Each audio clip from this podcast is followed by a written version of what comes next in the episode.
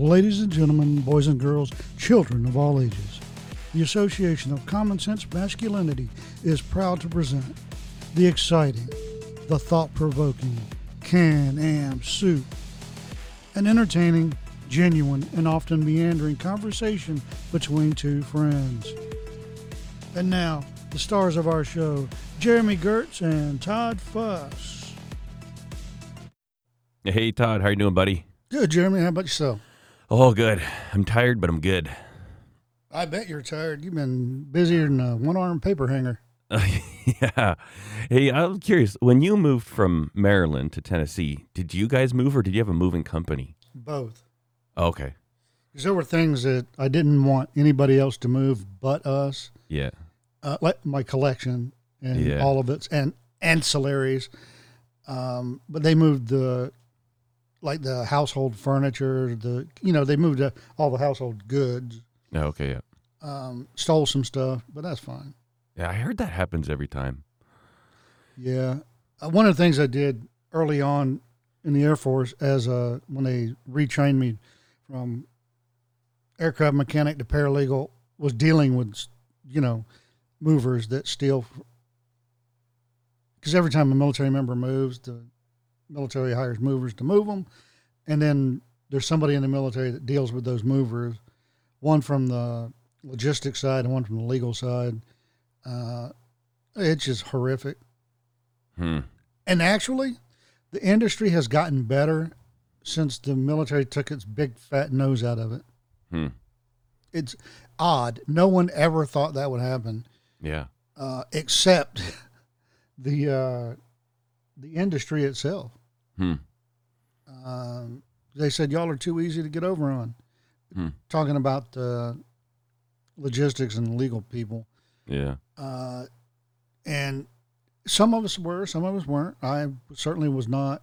Um, I I got a uh, job offer from one of the big uh, adjudicating companies that deal with them now. Yep. Because they wanted me to come help actually just build the program, and I'm like, no. Hmm. And they're like, well, you know, we'll pay you X. Uh, okay, no, why not? I think it would be akin to working for the mob Yeah. because I had been fighting them for so long. Yeah. I, I can't just jump ship and go to the enemy like some people. Yeah. Yeah. But anyway, um, yeah, things get. Uh, my in-laws when they moved, they hired a you know private company, paid them. They lost nothing, almost nothing got broke. So Hmm. it depends. Yeah. So I I think talk- if you uh, hire somebody based on the lowest common bid, you're going to get what you pay for. You hire an executive moving company, you're going to get what you pay for. Yeah. Because I was talking to somebody, a friend I knew that had moved and his company paid for it. And it was like, I think it's like $42,000 to move their house within the city. Yeah. That's like, man, but they had, it's like pack a suitcase, you know, get what you need for a couple of days, stay in a hotel, and then you move into your house and everything's put roughly where you want it to be, you know? It's crazy. They like literally took all the glassware, all the plates, and they wrap it all, box it all. So they just walked out the door. I'm like, man, that would be such such a luxury, you know. They've got a whole crew, you know. They got five guys going. It's done in a day or two. Like, wow, that'd be nice. My in-laws though they did the the delivering company delivered all the moving stuff, the boxes and the packing. They packed up everything, and the movers came back, got all the boxes. Yeah, that'd be that'd be an all right way to do it. That way, you know, like it's sealed up the boxes. You know your stuff's because I've heard everybody say that something always goes missing, and they don't know. Well, Like I'm, If you do all the boxes, then the movers don't know where the good stuff is. If they do it, they know where it is. yeah, yeah, And Yeah, I've we- seen, you know, people make special marks on boxes so they know, put them in last. You know, I've seen all kinds of shenanigans. jewelry. yeah. Hey, where's the jewelry box? I wrote jewelry right on it. It's missing. That's weird. Oh man, if we had that luxury, we've been. Uh, so we got my dad has this like motorcycle trailer, and it's designed to fit two bikes and then accoutrement. So it's decent size, but you you can fit like full like the beds fit in full length. But we've been doing trip after trip with that, and I've realized I didn't I didn't think this was a case, but I think I had more stuff in my shipping container and the garage than the entire house. It's just ridiculous, man.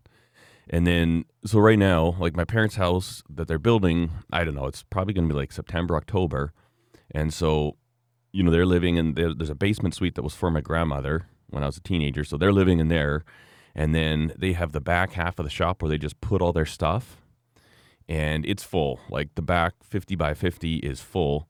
And so I'm just trying to get everything into the shop. I'm not doing any organization. It's just like literally, okay, boxes, set them here, tools, set them here. And it's unusable. Like I couldn't do anything out there if I wanted to. But my word, do I ever have a lot of stuff? It's incredible. I never thought I did. You know, I'm always like, oh, I need, I need, I need more tools. I'd love this. I'd love that. But dude, man, Oh, and then we were we were kind of toying with the idea if we didn't move, um, we were maybe looking to building a shop, and I'm like, I don't want too big, like 50 by 100. I thought it's too big, but being in 50 by 50 and just having my stuff, and it's different once you get your workbenches set up and you get you know the proper carts built for different tools and stuff. But oh man, it's crazy how much stuff I have in there. But um, no shop is ever big enough. No, no. And you know, I, I'm always concerned about efficiency, right? Like, I'm like, if you have too big of a space, then you're going to be wandering. But, you know, you kind of segment it out, right? Like, I've got the area that's going to be for knife making and welding, and that'll be all one, so metal working. I'm going to have my lathe and my milling machine, I think, in a dip, my lathe for sure, maybe in my milling machine in a different area. Um, but then I, the milling machine I use a lot for knife making too, like for you know doing little slots and stuff like that. So that might be with the the knife making, but we've got uh, a dedicated area for motorcycles. So the boys have all their dirt bikes lined up. They've got a nice big workbench behind it. And uh, there was like a lunchroom. It was the first office of the shop. And then they ended up turning it into a lunchroom. And that's just full of bicycles now. So, so I've got like my own bicycle room. But uh, yeah, it's crazy, man. So I don't know, like when our, we missed last week because we were busy moving and stuff. And then I don't remember where we were at. Like we've been so up and down whether or not we are going to move. On the last podcast, do you remember? Were we going to move or was it off then? Uh, in between the last podcast we did and the week prior to that is when everything changed. We just didn't talk about it. Ah, okay. Yeah, so I guess the whole thing is like we talked a bit about the warranty thing, right, and the problems that they're Oh, having, yeah. and Oh, I did some research on that just to try to um, educate myself to feel you, a lot more of your frustration. yeah. Eh, oh my God. Oh, it's insane, dude. It's like fourth graders wrote the law Yeah, and second graders put it into practice. yeah. And the thing I don't get is like, okay, you want a warranty on a home. I understand that. Why would you only allow insurance companies to take care of it? Because insurance companies, they don't ever risk anything. Like they never lose. They'll never set something up that has any. I, I know. So the biggest problem that we had was that the way that everything's written at the you know the laws are kind of written okay we need a warranty blah blah blah and i understand it you know they take a, a certain amount of money in a bond or whatever for the duration of the warranty period and that money is to be used in case the person that built the house isn't willing to rectify any problems that come up but the problem is like so for us with the, the remainder of the warranty we had five and a half years left on the foundation and the structure of the home and then six months left on the envelope so the siding and shingles and they were going to hold seven grand in our bank. And I'm like, okay, cool, that's fine. Um, but because I'm self-employed, they don't. They think I'm too high risk. They said, well, if you had you know pay stubs from a company, we could call about your how long you've worked there and how secure your job is. It'd be interesting. But you guys like you, Etsy and and make knives. You guys are like crafting people, and we're not willing to take a risk on that. And I'm like. I, I can show you how much money we make, like, and we've consistently made good money, you know. Um, like we make more money now than I ever have working for somebody.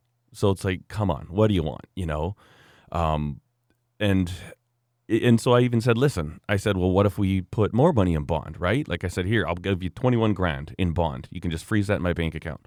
Nah, not interested. And then the the other deals that my parents really want us to be to buy their place, right? Um, my dad is so attached to that he wants it in the family. My sister doesn't want to move because they've got a really nice acreage outside of Strathmore, and um, my dad even came along and said, "I'll post a hundred thousand dollar bond on the warranty for the house." Nope. They had one company I talked to. He said, honestly, in the situation you're in, if you put the full purchase price of the house in bond, we would still say no. And I'm like, this this is so asinine. This makes no sense. And they said, because this is a, a newer product, a newer requirement, we don't understand how it plays out. We don't understand what claims look like, how things get resolved. And the way that they wrote their policy, they have to go to the letter of which it was written. There's no exceptions.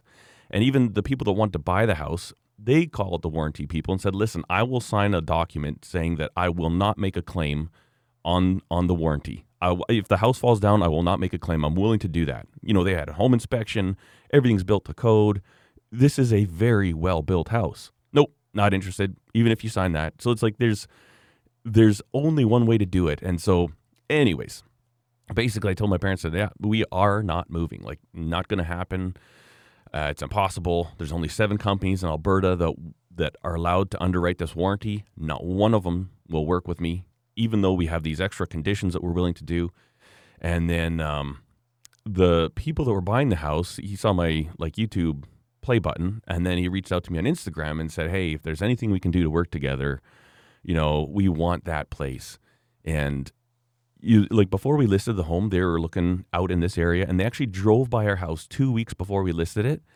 And his wife said, "Man, why can't that place be for sale? That's the house I want, literally." And when they told me that, I was like, "Are you serious?" And so, anyways, came up with a solution. And my dad said, "Listen, what if they agreed to renting from you, and then we'll write up a legal document that says all the money that they pay in rent for the next five and a half years will be put it'll be put towards the purchase price." Of, of today that, that they agreed to buy and minus property taxes and insurance. And so I, I reached out to him. I said, Hey, this is like our, our Hail Mary. This is the one thing we could do. I don't know if you're interested.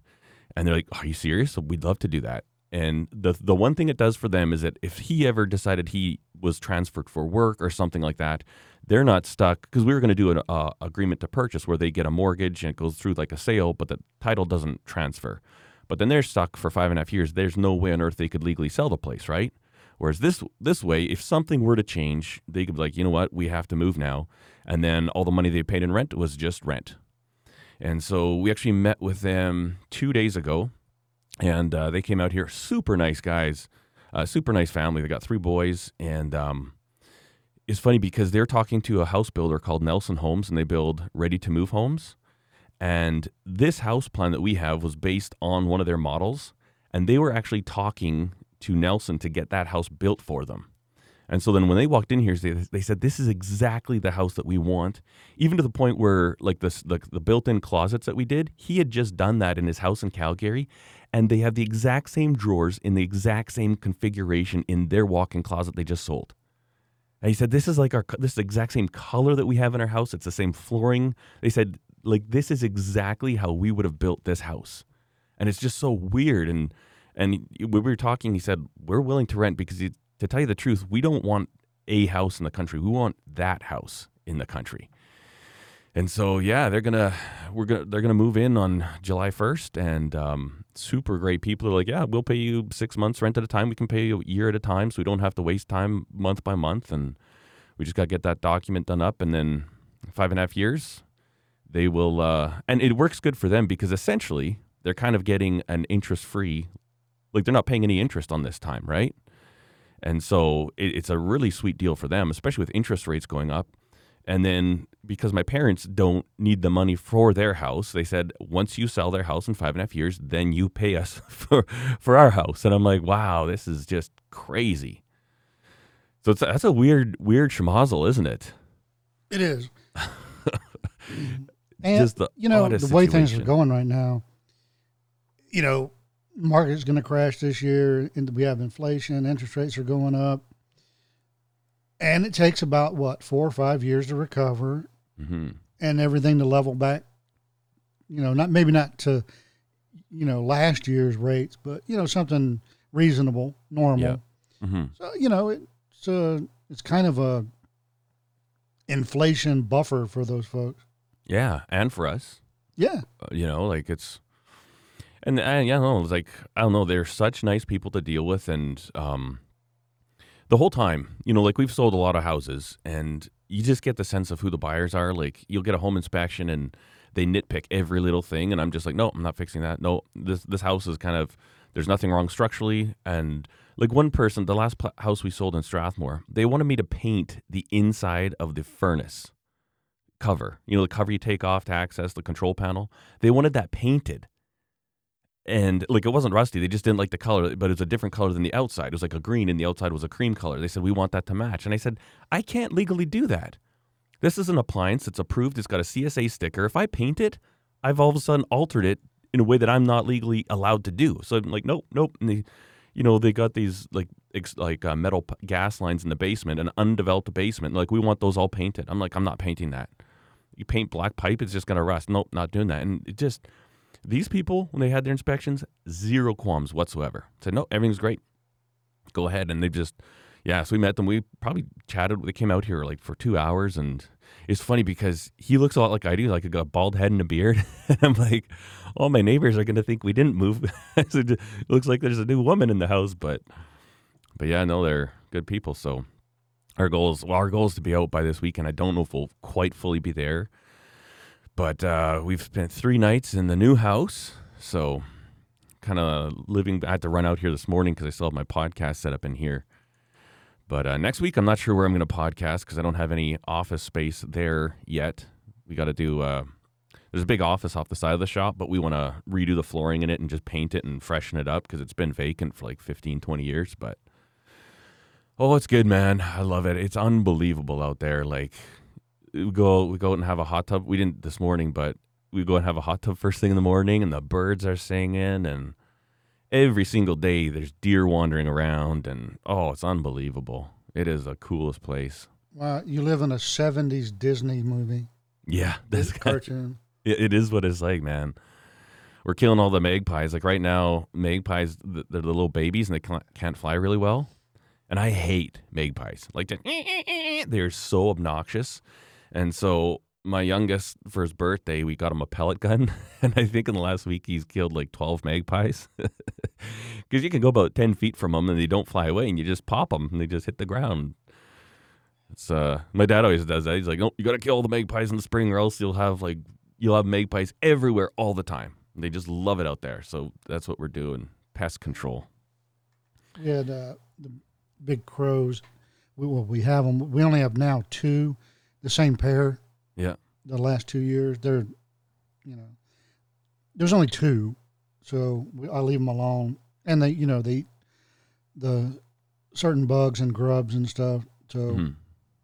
they can go on. But when we were, when I was trying to thin out the woodchuck herd here, that, that was around the foundation of the house.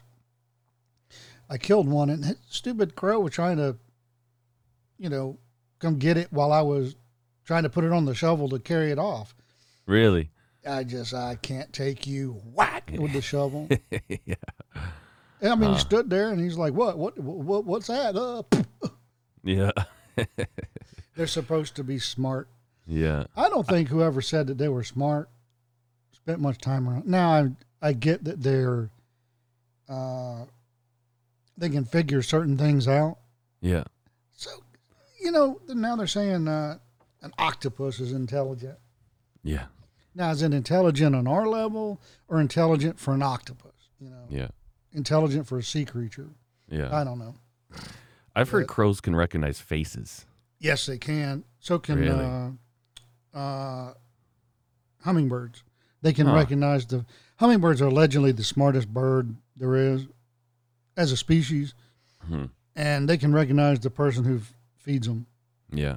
And they Ye- they're getting to this year. They're getting to know me already. So Hmm. That's crazy. Yeah, but uh man, that's all we've been doing, just move, move, move, move. And then we kind of to a point where we have like all the upstairs packed up and in boxes there. And then yesterday we're like, you know what? We just got to get some stuff organized because you still have to live, right? Like we still want to cook meals and, you know, do laundry and have clean clothes. So yesterday I did uh, one trip. I came out here and then everybody stayed home and got their all their beds organized and started putting stuff on the walls and books on bookshelves and stuff. So today we got the basement to do, which is like all of our workout equipment, all the gym equipment, and then all of our food storage and stuff. So I don't know. Hopefully between today and tomorrow we can have pretty much everything moved. I, I got rid of my shipping container. I sold that to my next door neighbor. And uh, Wednesday they came and moved it. And so he's tickled pink. And then after Wednesday night, he's like, "You guys got to come over for a barbecue." So I had a barbecue with them. So yeah, no, he kept telling me my neighbor Sergey. He's like, "Oh, I hope they're not bad. I hope they're good neighbors." He's he's like, "I'm gonna be mad if they're not good people." And I said, "Oh, you're gonna like them." I said, "You'll probably like them more than you like me."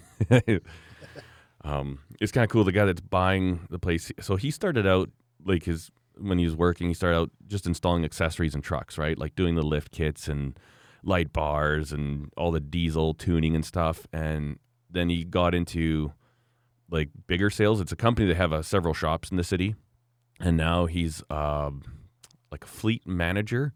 And so they'll buy like the construction crews, the road crews when they sell off their fleets, they'll buy them all up, and then sometimes they'll just you know make sure everything's good and sell them privately. So they got a couple sales lots around the city, so you could go buy you know used truck that was a highway truck or whatever and then they also buy like weird collections and stuff. So he says, if you ever need any cars, man, he goes, we come across the strangest things. I'm like, what, like those little mini trucks? He goes, oh, yeah, we buy tons of those. He goes, we probably got 40 of them right now. I'm like, oh, sweet. He goes, dude, I'll give you a really smoking deal. You need anything, you come talk to me. He says, uh, and so the way he works is um, he just buys and sells stuff, right? So he's mobile. So even when he was out here, he's like, I just got to take this call and blah, blah, blah, blah. But uh, he doesn't own any daily driver. So he's got He's got a square body Chevy that's he's just about finished, and then he bought this big flat deck. Uh, was a highway crew truck, uh, a Chevy, and he's putting he's jacked it up, put some big mud tires on it because he says, well, if I'm moving out here, I need a farm truck. Like I want a good farm truck that I can do anything with. But um, he said though my daily he says I don't own a daily driver and basically he just goes and whatever vehicles in the lot that's not being sold in the next couple weeks. He just not whichever one has the most gas, he drives it. To like when they came to look at the house, they came in like a really like a brand new Cadillac, like uh, the big one, the suburban type. And then when he came out on Wednesday, he's like in a Dodge. Oh, what's their a Durango RT or whatever? He's like, yeah, I just went in this morning. This one had a full tank of gas. I'll drive this for a couple days, and I'll just get a different vehicle. Because sometimes we're the boss doesn't like it, but sometimes they'll take Corvettes home and stuff like that. Like so the guy that owns the company, his two sons are taking over, and the one of them is a pilot. And he's got a little plane, and they buy a lot of vehicles from Montana. And so usually, like once a week, he flies to Montana. He'll go to auction or whatever, and like just buy twenty vehicles, and then arrange shipping, then flies back. So he says we get so many crazy things. And then the owner of the company is a car collector, so sometimes they'll get some really neat old cars, like 50s and 60s, that are estate sales or something. They go bring them up here and and then he has them in his collection. He says it's kind of fun. He loves cars. Like he's a, my whole life is cars. But um, yeah, no, he's a very interesting guy. He's like, if you want a cheap car, like you need a second car for the kids. He goes, man, he goes, we got good, reliable cars we can get you for a thousand bucks and stuff. So that's kind of cool. I think my boys might be interested in that, but yeah, sounds like a great guy. Yeah, no, and his wife's super nice. Like they're the kind of people that you just get along with, right? You just talk same type of people. And like I was telling Steph, I was like, man, if if we lived in the city beside them, it's like, man, we'd we'd be together all the time, you know? Just like my neighbor Sergey, you know, we chat all the time and we just get along so well. And so I feel good about that, you know, like you wouldn't want some some crusty old jerk to move in and you know, like we have good relationships with all our neighbors and so you kind of feel a certain sense of you'd feel bad if some jerk face moved into your house and all your neighbors hated him, you know? Ultimately, it's not. too bad that a lot of people don't feel that way. Yeah. And really, I mean, it's not my responsibility, but at the same time, there's a certain sense where Well, I care about this a sense of community. community. yeah, yeah, And it's not like the neighbors are going to buy your property, but still, yeah, yeah. you. It's like burning a bridge, dropping a angry old bomb there, yeah, yeah. letting Todd buy your house. there you go. But yeah, once my parents move out, there's a if you and Danette ever want to come up here, man. We got we got accommodations for you. You have your own suite. Oh, Hey? that's that's on the to-do list for Yeah. sure. Yeah. I wanted to go to Montana this year, but uh, now some things have changed in Mhm. our plans. Yeah. Family does that too. Yeah, yeah. Oh, yes. But yeah, no, we've been man, we have had rain here like we haven't had in years. It's it's so nice. We've had no rain, and 95, 98 degree temperature. Wow. That's crazy. That's crazy. Oh no, the grass hasn't grown. I'm happy.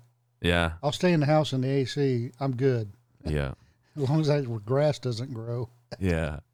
You know what's sweet is that my parents uh they had two little John Deere track. One's like the it's a diesel uh like zero turn mower, one- the big commercial ones. And then they had another little diesel garden tractor that has a rototiller. And so my dad said, uh, "I'll leave you the zero turn." I'm like, "Seriously?" I'm like, "Yeah." He's like, "We don't need that."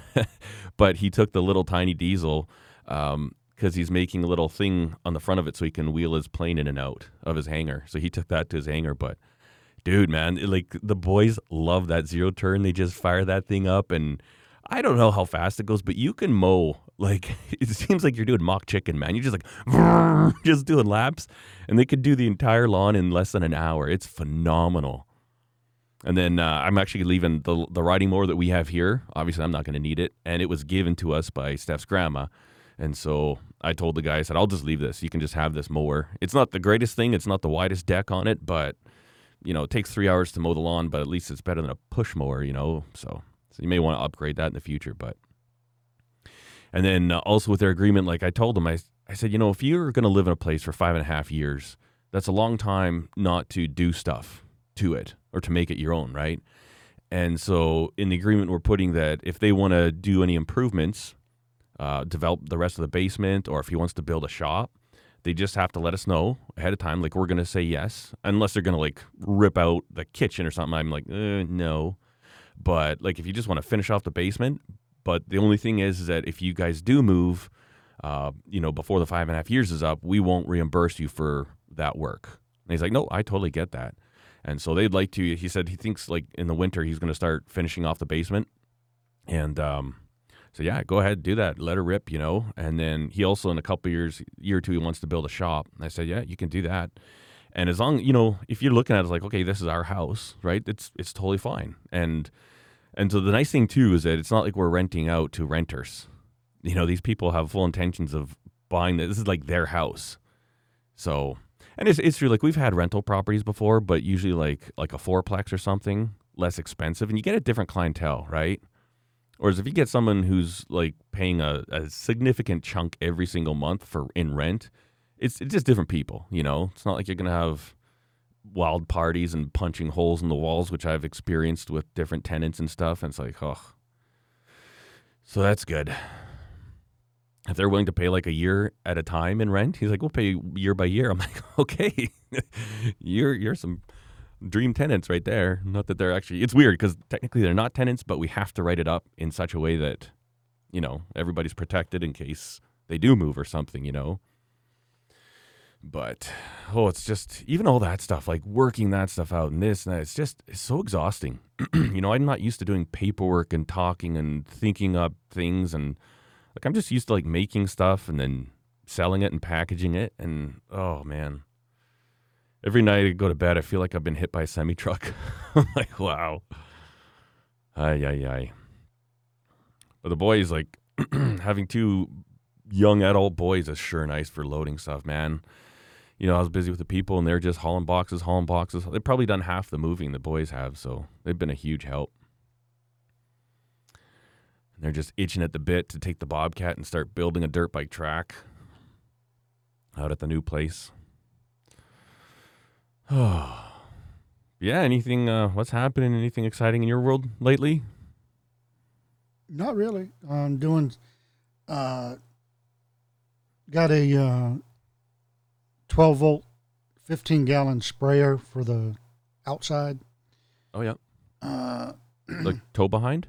they're meant to be on the back of an ATV, but I just put it in the bed of the mule. Oh right on. and uh, we're trying to you know get some edging done, liquid edging, uh, get rid of some uh, you know, just kill weeds and grass where you don't want weeds and grass. Yep, yep. Uh, been uh, work still working on those two lawnmowers. Got one running, no problems. The other one not so much right now, but it's not like I'm putting eight hours a day on it. Yeah, yeah. Yeah. Maybe work on it an hour, then leave it for two days. Because the Yep. battery's got to charge back up. But Hmm. let's see. Oh, and trying to get the tractor out and uh, get it all cleaned up and de-spidered and snaked. Oh, yeah. Get it back in the service. What kind of snakes do you have most common there? Uh, black snakes, harmless, but we have four different kinds of uh, uh, venomous snakes here in Tennessee. The most common of those is the copperhead, Oh, okay. and that was the one that was beside the lawnmower a couple weeks ago. Oh, yeah.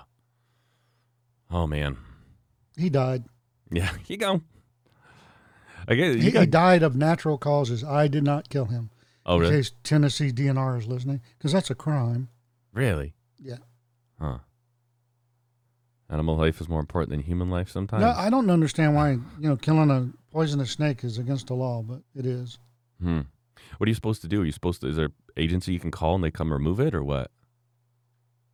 If they will, Hmm. you know, one of the complaints here is you call them and they don't. Hmm. You know, they never show up. Yeah. But there's a, a couple of exceptions in the law. One is if it's you know trying to attack you. So of course it was, Yeah. Yeah. Yeah. and It- it, would it- was once I had it in the uh, snake grabber. Yeah. So that's what I was wondering. Like, do you have tools or something, some way that you can actually try oh, I to? had, that's one of the first things I did when I moved here, and everybody was laughing at me till the first copperhead shows up. And they're like, "Oh wow, we're really glad you got all those snake tools." Yeah. So I've got a snake pole, a snake tongs, Oh, okay. uh, snake proof boots. Because they don't ever jump higher. Mostly it's ankles they go for, right? Yeah, it, wh- wherever level they're at, but Yeah. like the the one that was next to the lawnmower was only about two foot, and he but he was striking upward. Oh, really? Uh, yeah, he was trying to lunge it, Huh. the pole and the net. So Oh, wow. he was going one way or the other. Yeah. Oh. What's it like? Is it you, like the full of adrenaline when you're dealing with that? Early on, it was. Now it's just like meh, another snake, really. Yeah. And I thought, since I have a uh, a deep seated fear of snakes, that I would not be able to do it. Yeah. I've never had a problem with it. That's crazy. It's just one of those things where a switch goes off and oh, you got to do something Huh. because it's Yeah. you, Danette, and Benny. Who's going to do it? Yeah. Yeah. So you know, you just and not everybody's like that. I understand. I am. You know, something something like that. An emergency comes up. You you go into that mode. Yeah. You just got to Do what you got to do. Huh. Same That's with spiders. Um, it, it's crazy. I'm not scared of like uh, black widows, uh, brown recluse, anything like that. No, Mhm. I respect them, Mhm. particularly brown recluse. But like the harmless spiders, they freak me out, and I'm scared of them. But it's Mhm. not going to stop me from stepping on them. Yeah. Yeah. It's weird, Hmm. and I think it's because uh, a black widow looks like it what it is. Yeah. it's you know otherwise minds its own business got a red hourglass mess with me you might get it you might not uh, brown recluse likes the same warm cozy places we do so when people get bit it's by accident generally Hmm. you know so it's just minds its own business the most common spider here is called the aggressive house spider and they call it that for a reason it, it acts like it's a you know billy Really? bad butt but it ain't got nothing Really? it just just rears up, acts like it's got fangs. It doesn't. Just stupid. Huh. Like the black racer snake. You know, it'll act like it's a rattlesnake. It'll rattle its tail when it do, when it doesn't have a rattle, and it'll act like it's spitting and uh, trying to bite you, and it has no teeth. Really? Yeah, it pretends to be a rattlesnake to fend off a because it has no other uh, defensive mechanisms other than it's a strong, strong snake. Huh. Uh, when it wrapped around my arm, I was like, "Dang, Really? you are something." Huh. And, uh, and they can the the larger ones they kill the copperheads. I'm like, wow, wow. That's crazy. yeah. It'll fold it up and eat it. And I'm Really? like, wow, that's weird. huh. Copperhead's a big snowflake. Huh. That's Apparently. crazy. Huh. That's interesting. You're, you're you're the most deadly snake in Tennessee, and you let the one that's completely unarmed kill you. Yeah. Yeah. It's like a chihuahua taking down a pit bull. I got him. he got me. He got me. Ay, ay, ay. That's I don't cool. trust chihuahuas anywhere. There's a little cats in a dog suit. Yeah. You know, we were over at um, so at Sergey's for the barbecue. He's, he's got four dogs. Two of them. Have you ever heard of the American Akita? Yeah. Nice looking dog, man. He's got two of them. He got a male, and he thought, well, these things are expensive. I should get a female and start breeding them. So he's going to do that. But they're male. His name's Baloo, and uh, Sergey, he goes Baloo, and um, big, big dog. Like they figure he'll be ninety kilos when he's fully grown. He's like large for that breed, and they look really mean, really scary, but they're super friendly. And so we were out in the back deck barbecuing, and then the dog jumps up on me to lick my face, and like literally his head is at my head. And the strength, like I grabbed, because he's got claws, right? And is kind of scratching. So I just gra- grabbed his paws and I'm holding him and petting him. And then he tried to get his paws free, and I had to hold on. Like that dog is so strong. Super friendly, though, right? Like, not great with the kids. Foster walks up to him, pets him. Foster could ride the thing. But then they have two, uh, what are they, not Marquis? Two Yorkies. One of them's super friendly, and the other one is this, the smallest little Yorkie I've ever seen. And they have his hair all done up, and they let it out. And then his wife is like, "No, no, no, no, no!" It's like this little dog will bite everybody, and so they had to put that one away. So he's got these huge, and they're, great. Like these uh, Akitas, they're so good for an acreage, right? Like he's got his whole yard fenced in now, so they can run around. But there's no way on earth anyone would set foot into the, the yard with those dogs there because they look mean. They got the dark face, a big wide head, and uh, it's so funny. You know those those ones are all fine. That's other Yorkies fine, but the smallest little dog they have is the meanest one. And like, no, no, no, we can't let him around people. He- Or she, she bites everybody. Like, no, no, I'm not gonna get your kids bit. Put it away. And Sergey's like, it's fine. His wife's like, no, it's not fine. He's gonna bite everybody. but that was fun. It's cool. It's cool seeing the way. So they they've been asking us to come over for a barbecue, and then once we're settled, they're gonna come over to our place for barbecue. And uh, man, it's so good. Like just sausages and and big, huge chunks of steak. And then his wife made a salad, and so good. Like just is a kind of a traditional Ukrainian salad. You just take like a tomato, and, and she kind of it was almost like she was you like you'd whittle a stick, you know, like do draw cuts towards your thumb. She just chunked up this tomato, and I've never seen a tomato cut like that. Like usually, I'll like you know you slice it or you cube it or something. You have it on a cutting board, but no, she just has it in her hand. She's all the stuff she cut uh, just with her hand, no cutting board at all, That's with a small paring knife. What's that? That's how my grandma used to cut everything. Yeah, it's interesting. I, it's it's so cool seeing the way other people cook. You know, I was like, oh, this is this is borderline a cultural experience. You know, it was really it was actually a really good time we had with them. They wanted us to drink a lot more vodka than we did. They're like, vodka? I'm like, no, no, no. I had two beers. I'm like, I'm good. They're like, no, no, you need some more beer. I'm like, no, no, vodka, no. It's like, sir, I gotta drive home here, man. A couple of Heinekens is good for me, but I know it was fun. Oh, and then we got to move our big, like our ceramic barbecue, the big green egg knockoff, and then our flat top. Oh, I assembled those out on the back porch, and I'd like to move them without disassembling them, but I might have to. I don't know. Those suckers are heavy. Have you ever heard of? a trailer, Yeah, yeah, like you know, like a flatbed or a tilting trailer. You can bring over the forklift and just pick them up. yeah. That's true, eh? I would, except our ground is so soft right now. It's so saturated with water. It's crazy. Like when we moved in, a lot of stuff we just drove. It was in the wintertime, and so we just drive the trailer to the walkout basement and load her up. And it, it sucks. Like everything has to come up through the house now because it's just so soft. We put big old ruts in the grass if we drove back there right now, but Oh well. Have you ever heard of forearm forklifts?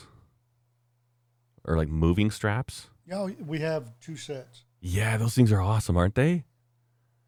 and Oh. the ones that uh, the strap that you use, you can use the same strap, but you have to know how to use it. But Yep. There's a separate one that lets you carry stuff on your back. Yeah. We you know, got like you too. can pick up like a guy. You know oh yeah. what we're used to do is you know one guy on each side of a dresser. Oh no, with this back strap, you can just hike it up and lean over, and you got the whole dresser on your back. Really? Oh yeah. That's cool. and it's it doesn't look like it's better for you, but it is Hmm. because it puts the weight where we're meant to carry it, not where we normally carry it. Yeah. Because about the worst thing you can do is compress your spine carrying something heavy, Yeah.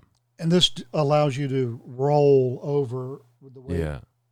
So- Yeah, that makes sense. I know, we don't have one like that. Like we got the ones where you put your forearms through, and then Yeah. it also has like a back harness, so you're still lifting in front of you, but it's it's uh, the weight goes under your shoulder. yeah, But even just those those straps, like even for things like um things that aren't heavy, but you always have to reach down to the floor level, lift them up, you know, and you got all that pressure cutting into your hands and and especially with my boys, like, oh man, I showed them these things. Like these things even work. I'm like, let you just watch. Let's try this. Let's move this. We have like electric keyboards or something, or a dresser. And I'm like, just like this. And I'm like, oh my goodness. I'm like, I know. Like you literally only have to lift it up six inches. You can walk. You can set it down anytime you want. You know, you can both set it down at the same time. Nobody's gonna get their hand crushed. Oh man, they're so slick. and you can like glide things into place instead of Yeah, scratching your floor. yeah, yeah, yeah. Oh, that's one the thing- other thing. Talking about gliding things into place. Those nylon furniture dollies, Yeah, little disc you put under things, make everything slide nice and easy. yeah.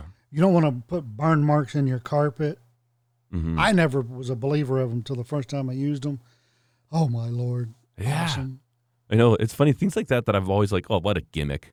It's it's for people that don't have any, you know, people that are weak and soft. I'm like, he used those. I'm like, oh, dude, man, this is nice.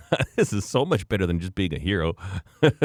you know? And I think I was uh, more apt to try them because I had used UHMW in woodworking on one of the tools to make it slide on wood easier. hmm I'm like, yeah, makes sense. So I tried those things, and I'm like, oh yeah. Yeah. You know what I got? To this day, I've got like four or five sets. Yeah. Oh, and even for something like, oh, you want to paint a wall and you got furniture, it's like, it's not even just for moving. It's like, oh, or anything, right? Like, oh, let's just slide this out real quick. Painless and easy, no damage done, you know? That's good. I have um, UHMW tape. So it's real thin. Like, I'd say it's oh, Yeah. 10 thou thick. I put that on my um, my work rest for grinding. And man, that stuff works slick. Like it lasts about a year, and then I'll swap it out because eventually some of the the grinding steel gets impregnated in it. Um, not that it scratches anything because it you know it's just a spine of your knife if you're using a grinding jig. But um, man, that stuff works so slick, so much smoother than just metal on metal. And metal on metal, you know, when it gets uh, wet, depending on the grinding jigs I use that are a solid block with the angle machined into them, you know, you got two pieces of metal with water in between, and it it creates a little suction, you know. Whereas with that UHMW tape, it just slides and slides. Oh, it's slick as a whistle. We used to use that on, um, you know, the carousels at airports that are like big ovals that are kind of sloped at an angle. Yeah. And those plates, so we would stick that between the plates where they would slide back and forth because they're stainless steel, and it would just it would give so much longevity because it's amazing. You get that stainless steel sliding back and forth, and like four years of heavy use, and you pretty much worn those suckers through. So we put these UHMW tape, and like every every year we'd swap it out. Man, you could you could make those flights. We called them those individual piece of stainless steel. We called them a flight. Those things would last for ten years when you use that tape. So we had rolls and rolls of it, and they were throwing a bunch of it away when we were moving. I'm like, I'll take all that, and I had it in my garage for like ten years. Never had a use for it, and then I'm like, hey, I should try this on my my work surfaces for my grinders. But that's one thing I'm thinking. With um, once we're set up, I I'd be a lot better off doing uh, knife making classes now. You know, now that Oh, I'll yeah. have room, like uh, maybe grab me a couple more grinders and shoot. You know, 15 minutes from the city And uh, there's a guy local here who does knife classes, and he, I would say he does four or five a week. And he'll do things for like, you know, a bachelor party. It's like, hey, everybody get together, like company experiences. I think he's probably got like eight grinders. And, you know, the people aren't making a great, amazing knives, but people want an experience, you know? It's like, dude, for the bachelor party, we're to go out and we're each to make our own knife, you know? And you can make a knife in a day. You have a full eight hour day. You can, each person can make their own knife. And I thought, man, that'd be, that'd be a lot of fun, actually. So I'm, I'm hoping to, for next spring, summer, I'd, I'm really seriously looking into what it would take, you know, insurance and everything too. Like you'd have to have, make sure everything's all that way. But give up the bicycle room, it'd be like a lunchroom there. So everybody can come in, put their jackets, water bottles, whatever. You know, when they we bring in lunch, they have a place to eat that's not in the shop. And oh man, it'd be a slick little setup to do do knife classes out of. Be fun. And then uh, I'm gonna build a cart for my forge, and then a separate one. I'm gonna put my heat treat oven on a cart so I can move that around so that it, you know, it'll kind of slide under my workbenches. But then when I need it, I can pull it out and uh, be able to forge inside. I think that'll be so nice. Just the forge will always be there, you know. Just have have a place for it and get a big old propane tank, and it's like, yeah, I'm gonna forge today. Boom, turn it on, you're done. You know, don't have to move all the motorbikes out of the shipping container and move all the jerry cans out of there and yada And once yada. you don't have to do that, you're more apt to use it yeah, yeah. more often anyway. Mm-hmm. Because if I want to forge anything, it's about an hour of, like, half an hour before and half an hour after, just to get everything set up in there, get everything out of there that I don't want, you know, damaged potentially from hot sparks or catching on fire. So man, if you just had it all set up, it's like yeah, boom, turn it on. Even if you got like, oh, I just need to tweak a piece of steel, I need to bend this, you know, just fire it up, you're good to go. It'll be fun. It'd be fun. And uh, you ever have any hankering to go to Blade Show? You know, I'd like to go one year. We should go. When when I'm finally allowed to travel, we should we should figure it out. We should go together. Absolutely. I think all the we just have people like mowing us over wanting autographs from the podcast. I think there'd be, you know, ones of people wanting us. yeah, that's right. Oh, it's Jeremy and Todd from Can Am Soup. I can't believe they made it. What? I think it'd be more like it's Jeremy and his personal assistant from Single Simple Little Life. no. No, it'd be fun. It's uh, I got to get back into the. I feel like I'm not part of the knife community anymore because I'm not sharing anything knife related right now. In some ways, that's not a bad thing. Yeah, it is kind of nice to step back a bit. Well, and some of the, not all, but some of the more outlying douchery Instagram knife community seems to be fading off. Thank God. Yeah, Ugh. yeah, I saw one. It popped up on my because now it's not uh, somebody I follow ad ad somebody I follow on Instagram. Now it's somebody they want me to follow. yeah, Somebody they want me to follow. Ad ad ad ad somebody I follow. yeah. Good God, people. Well, one of the oh, you know, you follow some knife makers. Here's one for you. We think you'd like. He chrome plates his knives. what? That's crazy. You what? Oh, Huh. go back to school. Yeah, that's nuts. How is that even a good idea? Yeah, Who thought of that? Slap. yeah, yeah. That's crazy. I haven't seen that one. You- have you noticed how Instagram everybody posts stuff now? Like I loved the old Instagram when it was like a picture or a video, and now it automatically turns your video into a reel. And so many people share stuff and they put music to it now. Like it seems every post has a song. And now that Instagram's worked out like the the rights to use popular music, oh, I I can't watch Instagram with volume on. Like I literally have my phone on silent. i I turn the volume all the way off. And then I'm like, okay, so guys forging, you'll have it there. But if you have the music, he's got some stupid pop song going or some hip hop that's got like curse words all over. It's like, dude, no, I'm oh, I would rather hear the tool. If you're forging, I'd rather hear the hammer marks than some stupid song over top of it. You know, Instagram is so weird lately. I I, I don't go on it much anymore. I'm just like I'll check it out. And I'm like, oh, this is a it's obnoxious. It's like it's like too much, you know, too much going on, and and then you're fed all these. I get all these ones like these stupid something something engineering, or they'll they'll have like the worst hacks ever. Like a guy will make a pair of pliers out of a nail and a bolt Yes. yes. and it's like some Indonesian or something like, and it's like, and it's so fast. I'm like, this is fully dumb, or like, what do they call it? Mister Idea, or all these ones, and I block all these accounts, and then more come up, and it's like, ugh. There's a very few things that are interesting, but I'm just like, man, what is this? This is, it's not even educational. It is just like time suck, you know.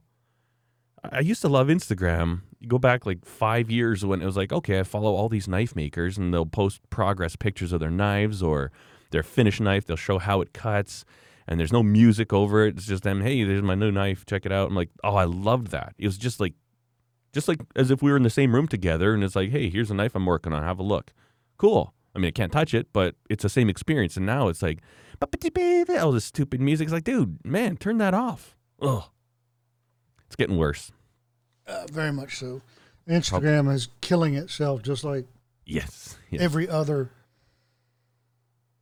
progressive, trying to be progressive well, ideal. You know, Facebook killed itself. yeah. Um, MySpace before it. You know, all these things, you know, and I don't know what the hell TikTok is supposed to be, but Are you on TikTok? no. No, me I've never been to TikTok. Me neither. And ugh, Yeah. But- I know we've discussed several times social media and its upsides and downsides, especially uh, YouTube, and the audience trying to drive your channel instead of you. mhm. And well, I was watching one uh, channel this past week, and at the end of the video, he just said, "Look." I know there are people out there that want this, and I know there are people out there that want that. This channel is not a channel that makes content just for the sake of making content. This channel is here to document what I'm doing at the time I'm filming. Mhm. You don't like it, you know, go find something you do like. Hmm. And I'll be darned if you didn't gain subs. Really? You think Yeah. so? Huh. Uh, no, he lost some and gained some, but the net result was that it went up. hmm But Yeah. you know these um, people that, and he said it's a it's something you run into because he did you know five or six videos in a row on the same kind of thing hmm because it was a project. Yeah. and then you start the next one, and they bitch because you're still not doing building planter boxes or whatever, just making something up. Yeah. Yeah. Well, no, that was what I was doing then. This is what I'm doing now. You don't like it? Hey, hey, you know, Yeah. hey, go somewhere else. And uh, yeah, because I think last time we talked about on the podcast, like when I did the video, what was the one I took down? Oh, tile saws. And like in the first two days, I lost 47 subscribers, and the comments like, "What on earth are you doing?" Like, I'm here for the knife making, and it's like, oh man, Well, knife making wasn't even part of the channel I know, beginning. I know, it was So never supposed to be. can- Yeah, but the yeah, but the the vast majority of the audience came there once I started doing the knife making, and that's Well, that's get it. why that's why I could do and the it's second your channel. You can do whatever you want. Mhm. I'm not just speaking about, you know, Jeremy and his ch- other channels. It's just YouTube as a whole. Yeah, You know, YouTube makes billions off of other people's back, hmm and then they give them pennies, and then they tell you, "Oh, we think you should do this. We think you should do clickbait. We think you should." No. Pay me more, and then you might have a voice.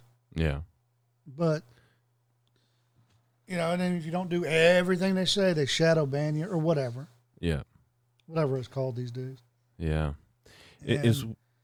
It's weird because channels tend to niche down, right? You start a channel, like either your vlog channel, and it's just vlog, like just the daily life of whatever, um, or you do something, and you know, guy starts a making channel, and he does more woodworking projects than metal projects, and then you know, it's weird because it seems very few channels can actually keep a very broad subject range and I don't know. It seems and then so like I didn't know how it worked when I started YouTube. I just the you know, I was getting like, "Oh yeah, I got 10 views on this video building a chicken coop and then this and that and you know, I knew half the guys were the guys that I used to work with watching this and and then you do a knife making one, and all of a sudden it's like, seriously, I got a thousand views on a video. This is insane.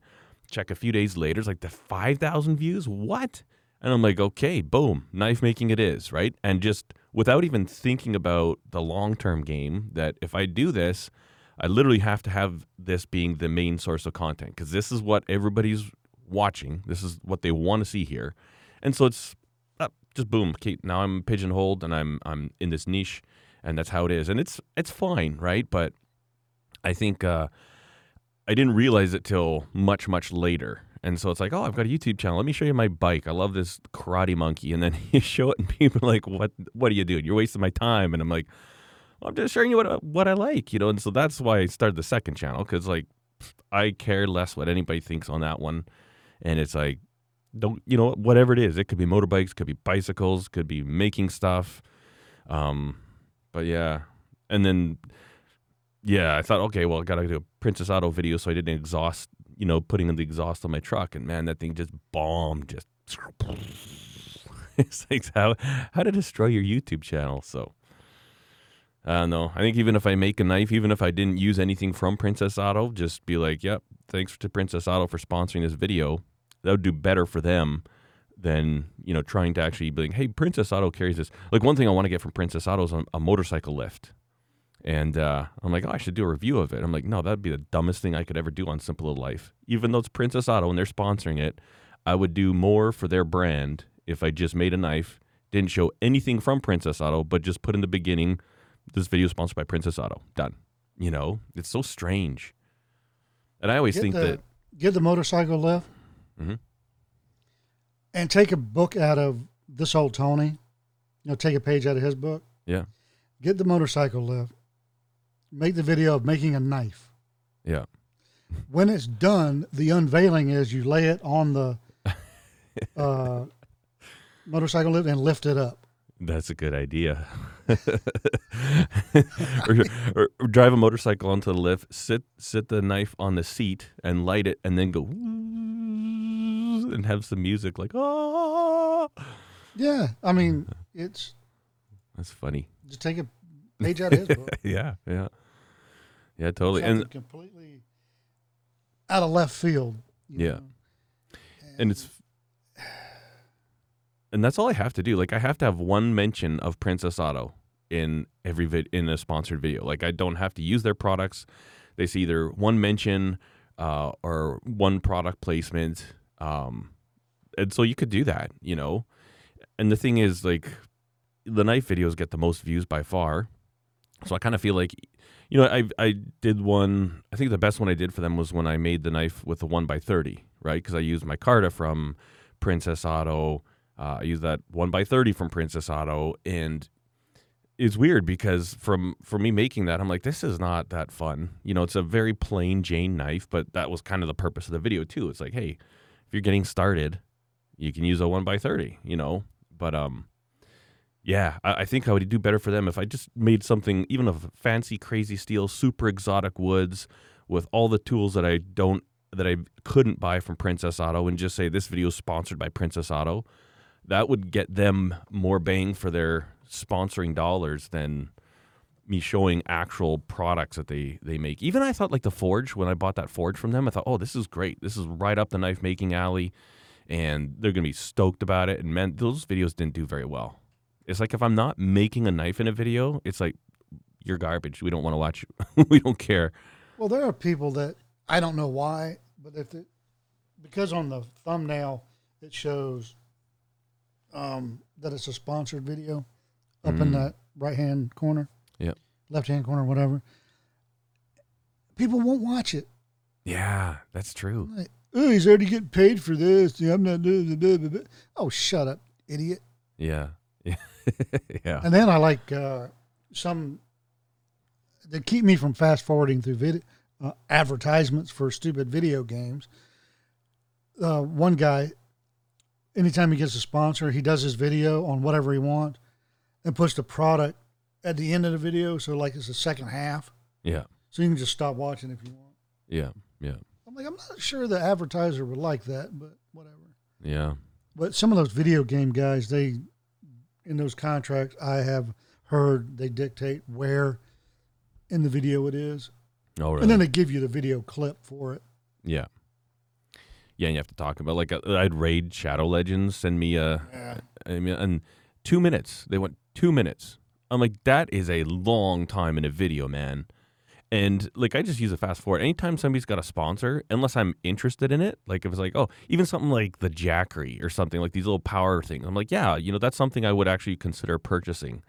But like a video game, I'm like, no. Or if it's like, hey, this video is brought to you by Squarespace, it's like, okay, I already use Squarespace. I don't want to see you explain how to build a website. I I know how to do that. Fast forward, fast forward, fast forward, fast forward. You know. I want to see a Squarespace, Squarespace video that admits, hey, we think we, we tell you on all our advertisements we're the easiest thing in the world. We have templates that are easy to change, and they're not. Yeah. But um, anyway, Yeah. and then they say, oh, if you have problems, you know, we have the best customer. Do you? I've had Squarespace over a year. I have yet to get a response to one email. really? Really? Wow. Because I I have Squarespace and I've never needed I've never asked for anything, but I used to be with GoDaddy and they were like you call them and they answer. And they're in Phoenix. Like all everybody's in Phoenix and he's like some dude's like, "Hey, how's it, how's it going, man? How you doing today? What, what can I help you with?" And it's just like it's the, the GoDaddy I will say has phenomenal customer support. But the one thing they always do is try and upsell you after they solve your problems. Like, okay, well, we notice here you don't have something, something certificate for this and this and this. I'm like, well, I don't need that. No, but it helps you in this area. Would you like to add it for like twelve dollars a year? I'm like, no. Are you sure? Well, how about this? And it's just like, okay, thank you for your service. It's like every technical person that helps you out is also a salesperson, and that part was drive me insane. Absolutely insane. But their their support was very good. But you know, speaking of bad support, uh, my next door neighbor Sergey got Starlink, and I'm not laughing that he got Starlink. I'm laughing that here's one more example that they Yeah. suck.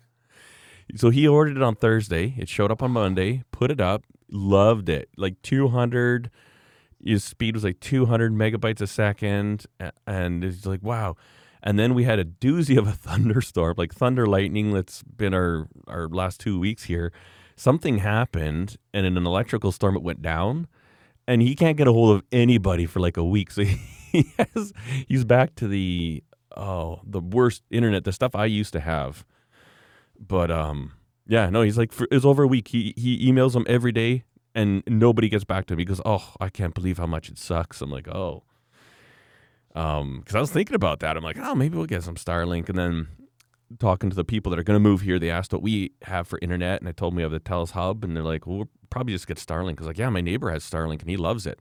And it was that evening I went to his house. He's like, man, I haven't had internet for over a week, and they won't won't get back to me. He goes, oh, he's bullshit. He says so.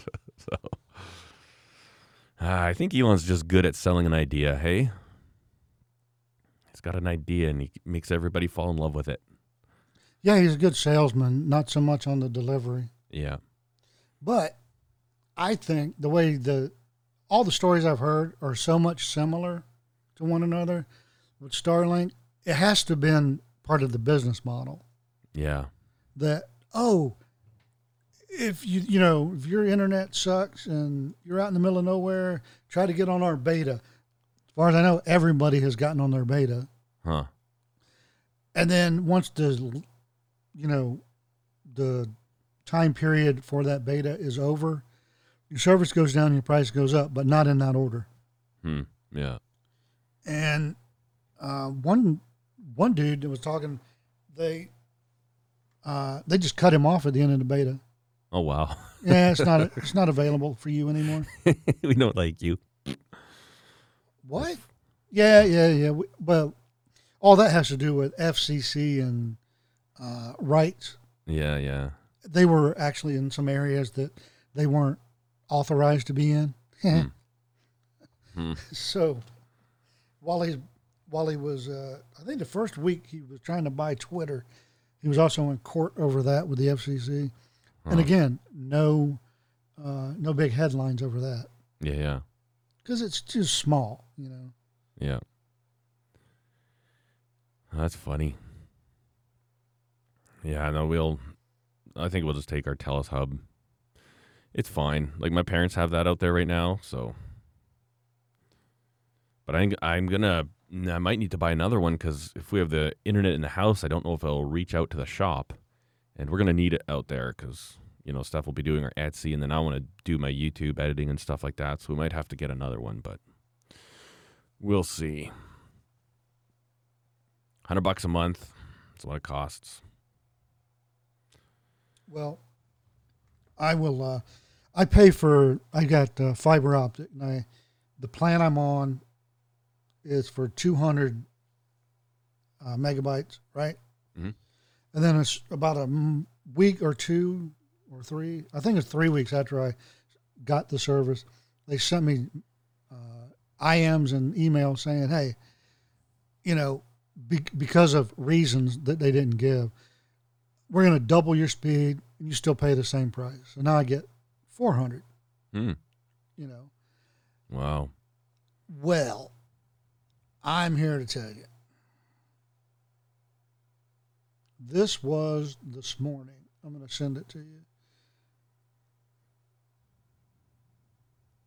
Right before I got your email to start recording the show, that was what I clocked.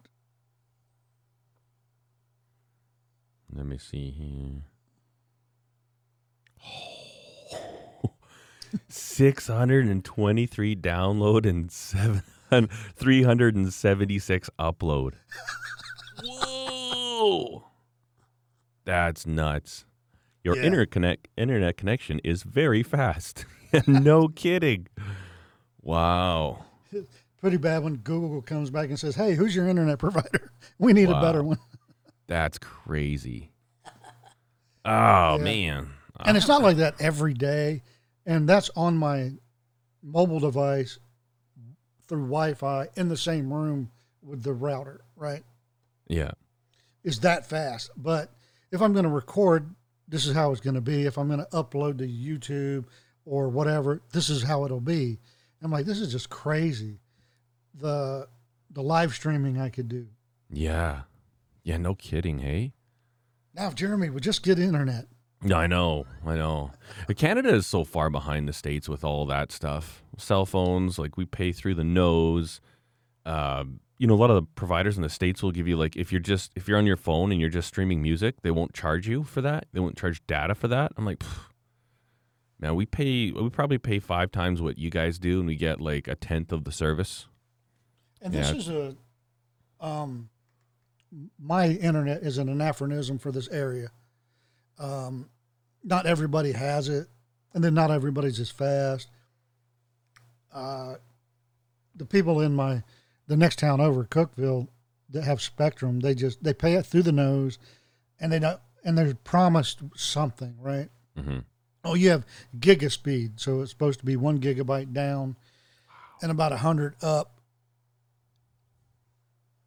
But the, all, all the contract is always up to, right? Yeah. So you can get one down, yeah, but you know it's up to one gig. So, uh, and Spectrum just leaves people sometimes in the uh, instead of megabit, megabyte internet.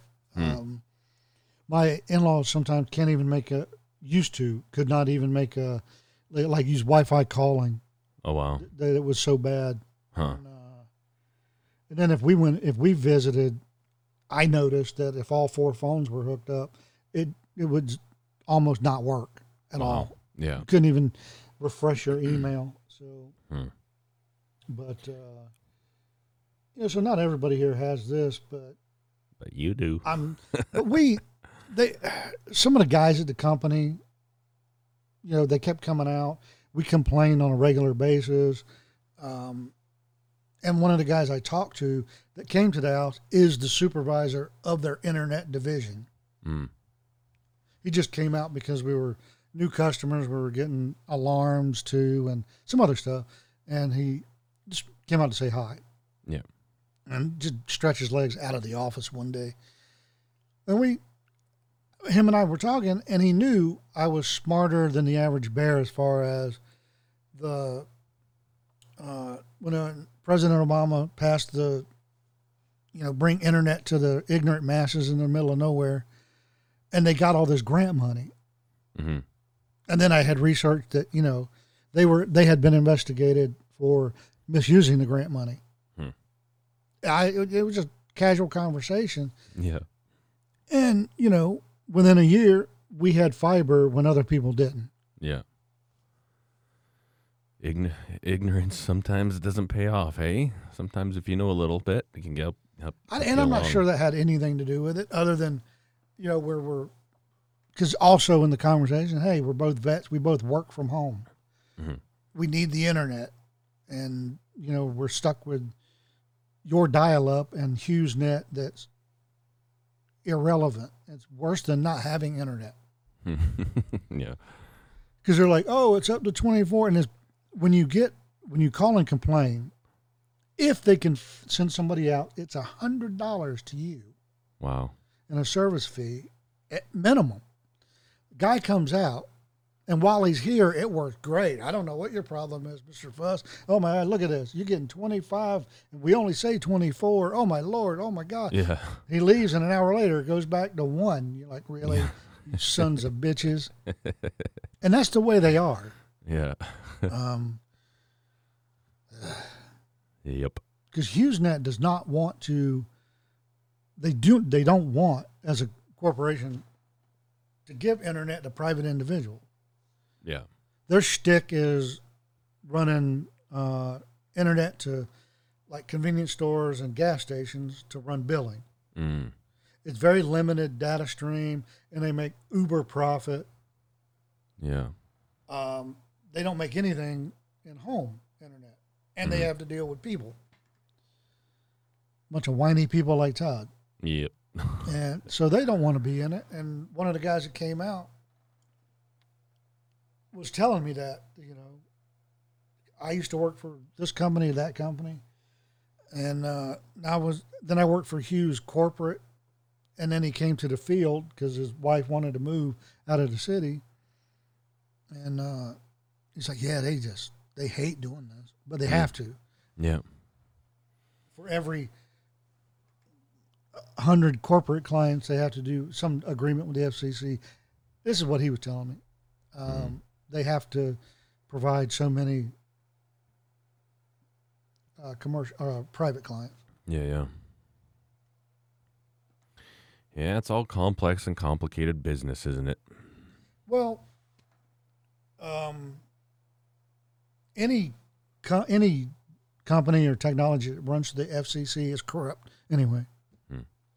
I worked across the street from the FCC for many many years and talked to many many people on uh, at a pretty high level at lunch every day for a long time. Yeah, they're corrupt as hell. Hmm. But whatever. Yep. It's federal government. They're all corrupt. Yeah. That's exactly right. except the Nuclear Regulatory Commission. It's the best, if not only good, federal agency we have. Hmm. And it's odd too because it's run by snowflakes, and they're still a good place. I Hmm. I don't understand it. It's weird. It's funny. Yeah, so uh yeah, I haven't been keeping up with news lately. I've, I haven't had any time. Like my wife kind of has a little bit more on the go than I do, but in uh speaking of government and how wonderful they are, by the end of 2022, it's going to be illegal to import any plastic cutlery or straws into Canada. And by like March of 2023, it's going to be illegal to serve food with any plastic or sell any plastic cutlery or, straws. oh man. Oh dear, what is going on? Hey? And then he's trying to do the the C11 bill, and if that goes through, man, it's going to be bad. They're going to like it'll be like censorship, internet censorship. We'll be like North Korea. And Iran, you know what I mean? Like they're, they're going to appoint an internet commissioner and they decide what's good, what's not. and he claims it's it's like, oh, we're trying to promote Canadian content creators. It's like, well, Canadian content creators that are good don't need your help. Okay, like Peter McKinnon, he's kind of crushing it, and he's good enough to crush it. Now, if you're a YouTuber and you suck, it doesn't matter what the government does to bolster it, you're not going to get growth. People aren't going to watch you. Like, man, I don't know. It's it's ridiculous. I hope we got to get rid of that that Trudy. You know, one thing I was thinking, like, this house that I'm in right now is on a gravel road, and the only people that drive by are the people that live here. But the new place is on a highway, and I'm like, I actually have a lot more effectiveness if I start putting up big political signs on my property. I was like, I should pound in a couple big telephone poles and put in some sheets of plywood, and I can just start spray painting my own signs. but then that'll be a good way to get the the feds showing up at my door saying, "Hey, psst, you gotta you gotta tone this down." Uh, it's crazy. Yeah. Oh, yeah. Yeah. The, um, I don't know how, other than mental illness or stupidity, uh, I don't care how far down the uh, Alzheimer's rabbit hole you are for a U.S. president. Say, oh no, there's no recession, nothing to see here. Move along. Yeah. Are you crazy? I know the answer is yes, but are you crazy?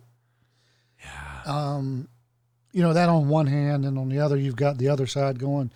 You know the sky's falling. Well, no, it's a recession. Just calm down. Yeah. There are things that we can do to lessen it, but you're not going to because you're playing politics. Mm-hmm. Um, so both sides, I'll, I'll blame. You know, Yeah. oh my God, it's getting bad, but we got to make it get worse because so he looks worse. Yeah. Yeah. You're hurting people. Yeah. You shoot Stop. yourself in the foot. Yeah. Stop it.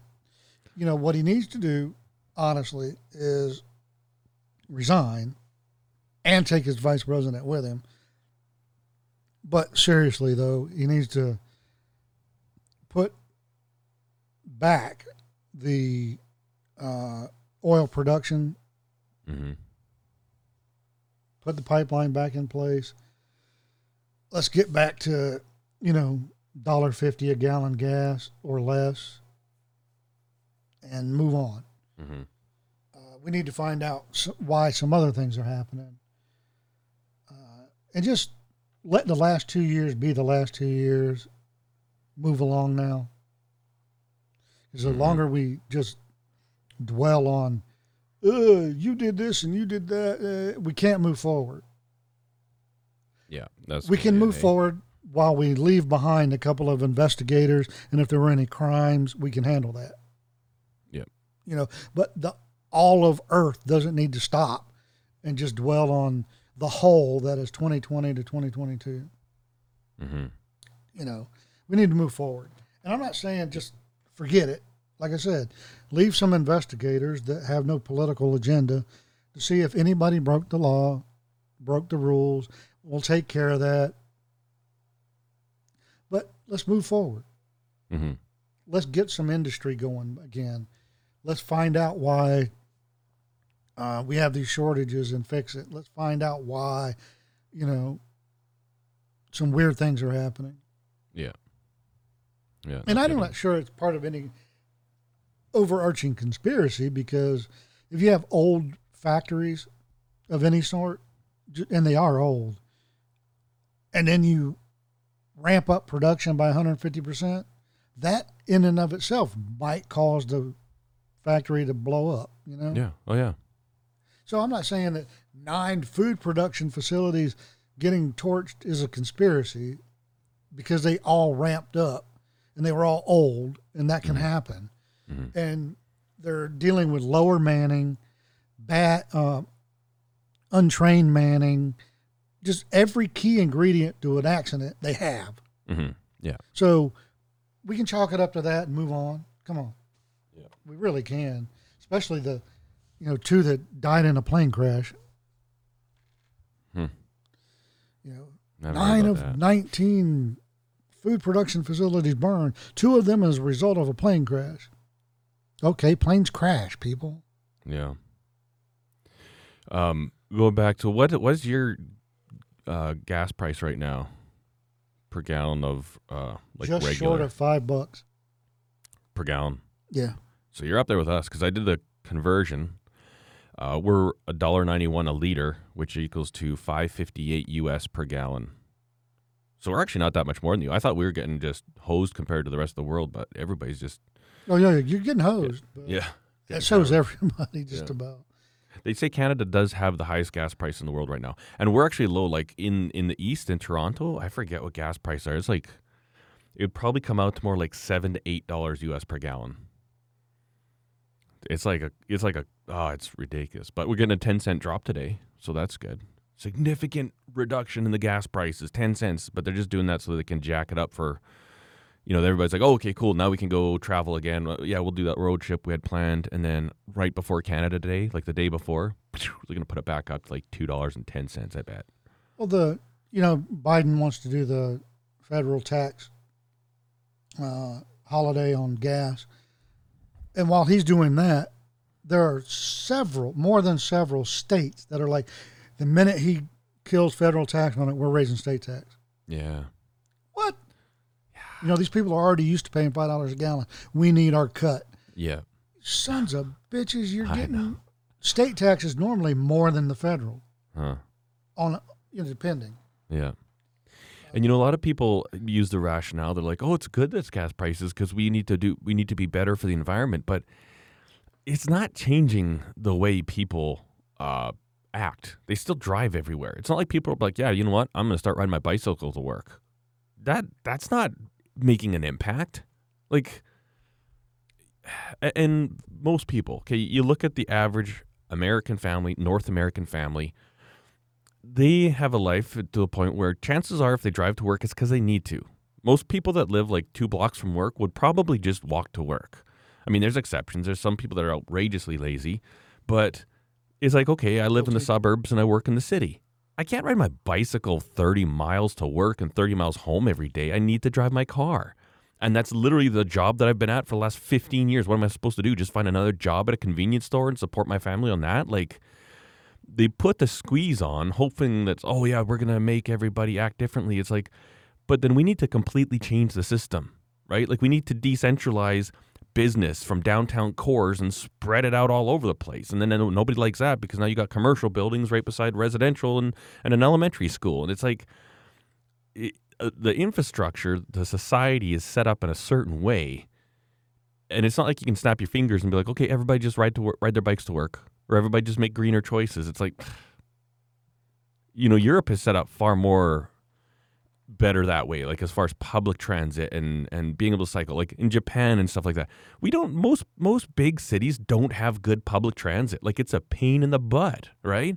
Instead of jacking up gas prices, put in better public transit facilities, make them safer. Like here, the, I've been on public transit and it is shady. It's shady at the best. Like I would not let my wife go by herself downtown Calgary, even on a Monday morning, if she was working in the city. It's just not. It's not safe. There's too many people that are sleeping on the on the trains and doing drug passed out or dead. It's like just oh man. Yeah, I uh, back in from 1988 to 1992, I was in England. Public transportation was awesome. Where it was available, which is pretty much everywhere, you either had buses or trains or tubes, right? Mhm. Safe-ish, you know, more safe than not. I'll say that. Uh, the only time I ever run into a problem was in '92 in London on the weekend of a concert. Yeah, yeah. You know, so I got it. It was even when the people were um, drunk or hungover, sleeping it off in the tubes. They were politer about it, right? hmm You needed a seat, they'd move their feet. They're like, "Oh, sorry." Know. Yeah. N- not today. I just got through watching uh, two weeks ago, uh, like uh, um, hidden camera of the London Underground. Yep. The experience you, you have on it now. Oh my God, Pretty bad. it's horrible, Huh. and you don't hear about it. That's crazy. But anyway, uh, people are just I don't know. They're crazy. Yep. But Uh, I agree that you know cities need more, more better, more safer public transportation. hmm But we need to focus instead of private sales of electric vehicles. Let's move into the commercial. Let's get the largest offenders first.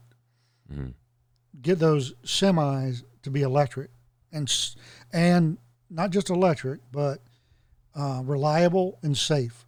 hmm Because you know, Toyota's brand new all electric vehicle on hold Oh, really? Uh, Toyota has to uh, get all those vehicles back. They can't be sold, and they're under investigation because they're Oh, not wow. safe.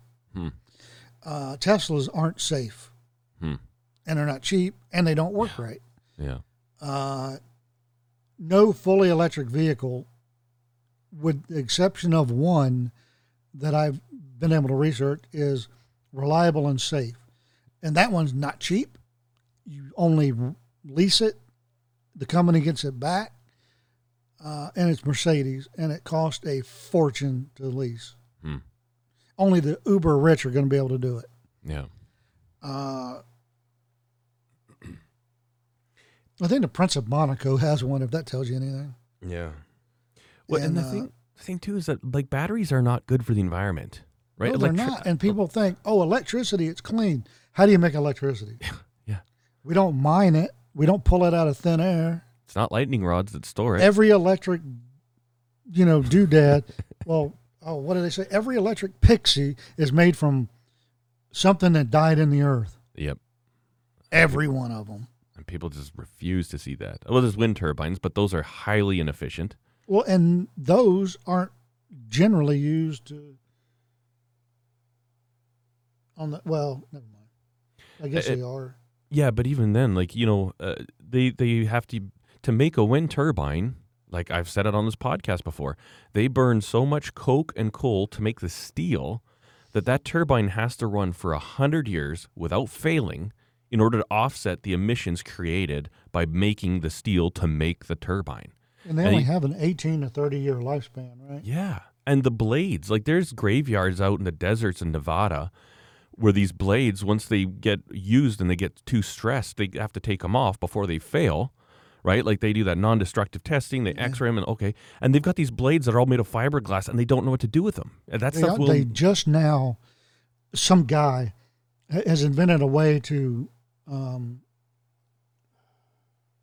shred them oh, really? And make it a concrete additive. Oh, now we're talking. See, that's a good idea. There's a company, a, an enormous uh, concrete company that uh, have to buy it now because they're getting all kinds of other tax breaks and stuff. You told me that before, Yeah. didn't you? Yeah. I saw forgot the, about a that. documentary on it. It's amazing. That's cool.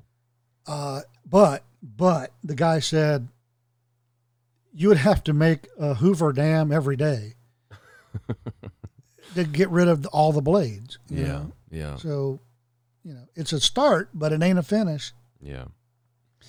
It's very difficult to, uh, because of the stresses involved in those blades and the kind of materials they have to be made of. It's super hard to, uh, do anything with it afterwards. Yeah. You know, Speaking of which, I want to put a wind turbine up. it's like a plastic place. fork. What are you going to do with it after you use it? Yeah, yeah, You can't recycle it. yeah. Um, I'm not a big. I don't have a stake in that whole no straws, no plastic things because I don't like them anyway. yeah, I can't stand eating with a plastic fork. Um, I can use a spoon to like, like eat ice cream or something, hmm but I can't. There's something about a plastic fork I hate. I've Oh, always really? hated it since I was little. That's interesting. Doesn't bother me. I, I don't know what it is. I, I you know, who knows? Do you ever got a single-use wooden fork? No. You ever used one of those? They suck. There's people start to go to them now, and it's like, okay, first of all, if you made them sharp enough to actually puncture into food or like a French fry, they'd give people slivers, right? They'd be sticking a piece of wood into their mouth and leaving them there.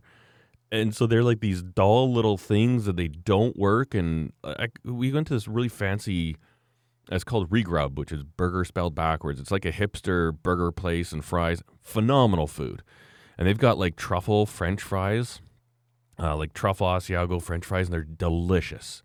But now they've switched to these wooden things. And in order to stick the fry with your fork, you squish it and I'm just like mushing. At the end of it, it's like I got some mashed potato fries. I'm like, dude, this is so stupid. Give me a toothpick. Just a single toothpick would be more effective than this silly fork thing that you have. It's a burger and a fry. Just eat it with your hands. Yeah, well, with the Asiago cheese and the truffle oil. And, oh, I get it. It's classy. Right. It's classy, Todd. The hipsters are classy. They don't well, eat with just their hands. Just give you chopsticks. There you go. But those are yeah. How much wood? How many trees are we gonna have to cut down for chopsticks? Makes me cry.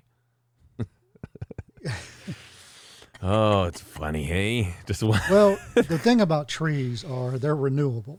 That's true, but they oh that but that takes away arguments, Todd. Come on. And then the um, as the Chinese have proven, you can do anything with bamboo. Yes. Anything, and they it grows incredibly fast. It's incredibly strong. Uh, in one direction, you know. Yeah, it's so, illegal to grow here and I don't blame people for not liking it in the North America because it's Super. incredibly aggressive. Yes, yeah. And we don't do anything with it, and that's one yeah. of the problems. Yeah, there's a couple companies like in the 2000, early 2000s that were doing bamboo bicycle frames, and so they the main support tubes would be bamboo, and then they used carbon fiber and stuff, and they were actually cool. They said they rode really well, nice firm but still had that natural flex that you also get from like a steel frame. And they were actually getting a little bit popular. Like there's a couple of companies popping up in California that were making them, but I haven't heard anything of them since. I think once fully carbon fiber uh, caught on and, and they could actually make it so it was a little bit more robust. Like the first carbon fiber bicycle frames, if you got a piece of gravel off of a little car driving by, good, uh, you know, it'd be the point where it's like that's not safe to ride. But um, yeah, my uh, one of my wife's uncles had was all into that at one point. Hmm. Incredibly expensive Italian bikes for uh, long distance riding. Mm-hmm. Oh my God, the you know bike you know oh it's a two pound bike you know cost me seven thousand you know whatever it was twenty thousand. Yeah, it was a it was stupid expensive. You pick it up with one finger, but if you squeeze the tube, you know, like, it was so flexy. I'm like, that doesn't seem safe. Yeah. The lightest bike I've ever physically held in my hands was a 12 pound bicycle. And that is like astronomically light. Like a light bike is a 15 pound, 16, 14. This was a 12 pound bike and it cost, I want to say it's about 17 grand. And it's the point where like all the chain links, the side plates of the chain links were cut out like when they were manufactured. And they had titanium pins in the chain. And then like the tubes, that the make up the chain. That was titanium, titanium plates. It was unreal. Like you, and that was with rubber on, like fully ready to ride with a saddle. Was twelve pounds, and I'm like, wow, it was. How about insane. a carbon fiber chain with titanium pins and titanium bushings? Well, there you go. In the and uh, it was so incredibly noisy. Oh, really? Ah. Uh, huh. It was it was infuriating because it had hmm. that titanium on titanium squeak. Oh yeah, yeah. I don't know if you've ever heard it, but it's it, you, if you once you do, you never forget it. Huh. Oh my god! And you couldn't lube it because the lube would harm the oh, yeah. potentially harm the carbon fiber. Huh. But then they came up with a dry, uh, like graphite or something. It's a titanium based graphite powder. Hmm. I don't pretend to understand it. I think it's just a bunch of bunk that they sell rich people. Yeah, yeah. That want to look cool on a bike. Yep. And uh, it, uh, I know, I know between his bike and his stupid outfit, he had at least 25, 26 grand. Yeah, I know. That's hilarious, hey? Looks like a juice box riding a bicycle or a yogurt cup. It's crazy, man. That's it's not on the... your head. Mm. Oh, yeah. Oh, it's this really great aerodynamic helmet. Mm. Okay, you can call it that. We'll Yeah. call it something else. I wear a cowboy hat usually when I ride because I just want to protect myself from sun exposure. But yeah, I don't. I'm not into that. I don't see the draw of just that pure road. You see people just like riding on the highway. It's like a perfectly straight highway from Calgary to Strathmore, and they're all kitted up and they look like a yogurt cup. It's like you're literally pedaling beside two lanes of traffic in a perfectly straight line. Yes, you got a really nice wide shoulder. The cars are about like eight feet away from you. But is that boring? Because I would just, I love cycling, but that would never do it for me, man. I like to get on these gravel roads and you come over a hill and there's a farm you've never seen before, or the road follows an irrigation canal and there's a, you know, turn here, turn there, there's some cows. And man, I do it for what I can see along the way, not on just like, how fast can I get there? Yeah, I'll tell you something I I don't understand. One of the judges I used to work for, with was in into recumbent biking. Hey, I had a recumbent. I'm like, I, I just don't get it. It's awesome. It, you will be the ridicule of all the cycling. So there's these pictures they always put used to on the blogs um, of a bunch of sea otters on their backs, and then underneath them they'd have a guy on a recumbent bicycle. the Otter Squad. So I bought. I mean, he got into he got into really good cardiovascular shape. Mhm. That's one one of the reasons he got into bicycling, and he hated bikes, and he found them recumbent anyway, and that's what he chose. He said you can gear this thing to even on a f- perfectly level flat road for thirty miles, you can put special gearing on it where that's hard to ride. Yeah, yeah. But I'll tell you, the advantage to a recumbent is aerodynamic. It's all aero. Because you look when you're on a diamond frame bike, that's what they call a regular road bike, a diamond frame. You your frontal area is huge, right? Because you're almost standing up, but not quite. So you've got all this resistance. Whereas you're in a recumbent, it's you know your frontal area can be as much as a third less. And so when I had a recumbent, I bought it used off of a guy who spent all of his money on bikes, and it was a Volae. It was handmade in Waterford, Wisconsin, and not carbon. Fi- the, the seat was carbon fiber, but uh, and this one was a, a high wheel, so it had 26 inch wheels, and I could maintain without working hard at all. I could maintain 60 kilometers an hour on a flat thing without any wind. So that's like 35 miles an hour. That's fast, and that, that was like just normal cruising. Downhill, I got that thing up to 89 kilometers an hour once, which is I don't know, maybe 45 or something, maybe 50, and uh, it just phenomenal. But the one thing recumbents are horrible for is climbing hills. Like you just just the way the the mechanics is, you don't get the power. You can't use the same muscles in your legs that create the most amount of power. Um, but they're just super efficient. So just for long distances that are just flat, you'll just you'll crush guys. There'll be guys that are like category whatever racers on the highway, and I'll pass them. And I'm like not in super shape, and they're just like, "How on earth are you doing that?" It's like I've got an aero advantage that you wouldn't believe. But yeah, you're an absolute. You cannot ride a recumbent and not be a dork. Like you have to have a propeller hat on at the same time. Just how it is. and you have to accept that in your lot in life. Everyone will point at you and be like, "Look at the dork." I'm like, "Yeah, I know, I know, I'm a dork." But I ended up selling that bike to a doctor in Edmonton. Twenty three hundred bucks. Yeah. But- Oh wow. Yeah, I got I bought it for seventeen, so I made some money and rode it for a year. But well, I should probably get back to moving, Todd. I think the kids are going to be here any minute. And then, uh, ugh. Speaking Well, of exercise, speaking of exercise, You want to go ahead and call it for next week, and What? just skip it? next week, I think we could do it next week. Oh, Well, what- I thought you were saying that you, you didn't know. Uh, let me see. Uh, but, but, but yeah, no, because well, we're gonna be totally done. Like once we get moved out of here, hopefully tomorrow we'll be totally done. Then we're gonna clean the house, and then I've just got some. I had that industrial racking. I got to load up. I've got a few things to do it in the yard. Where the sea can was, I'm gonna kind of smooth that ground out and make it look pretty. And then I'm gonna bring in a load of gravel, just because it kind of sank a little bit right in front of the garage. So there's like about a two inch lip to get to the garage concrete. So I'm just going to bring a dump of gravel and just kind of smooth everything out. But that should all happen. I think we're good for next week. Well, unless unless things go like way slower than I thought, I think we can plan on next week. Cool. I don't know where I'll do it. Might be out in the shop. Might be I don't know a little makeshift thing. But I can just set this stuff up anywhere. That's really. not a problem. yeah. Oh, I'd like to. I like. I enjoy these podcasts. I hate it when we have to miss them. I love doing this thing. Yeah, me too. And our our fans, man, our fans. Like, they, I feel so bad. Like, what's their life like when we don't put a podcast out? That's, can you imagine that? That's hard. Yeah. That's a hard way to live. So we better do it. Yeah, I mean they they work so hard moving out of the homeless camp every Friday right. to go to um, sit in the alley beside a Starbucks for the free Wi-Fi and listen. Yeah. Mm-hmm. I know. right on. Well, thanks, Todd. It was a good one we had today, and thanks to the audience for listening. Hope you guys enjoyed it too. Either way, we're gonna keep doing it. See y'all next week. Alrighty.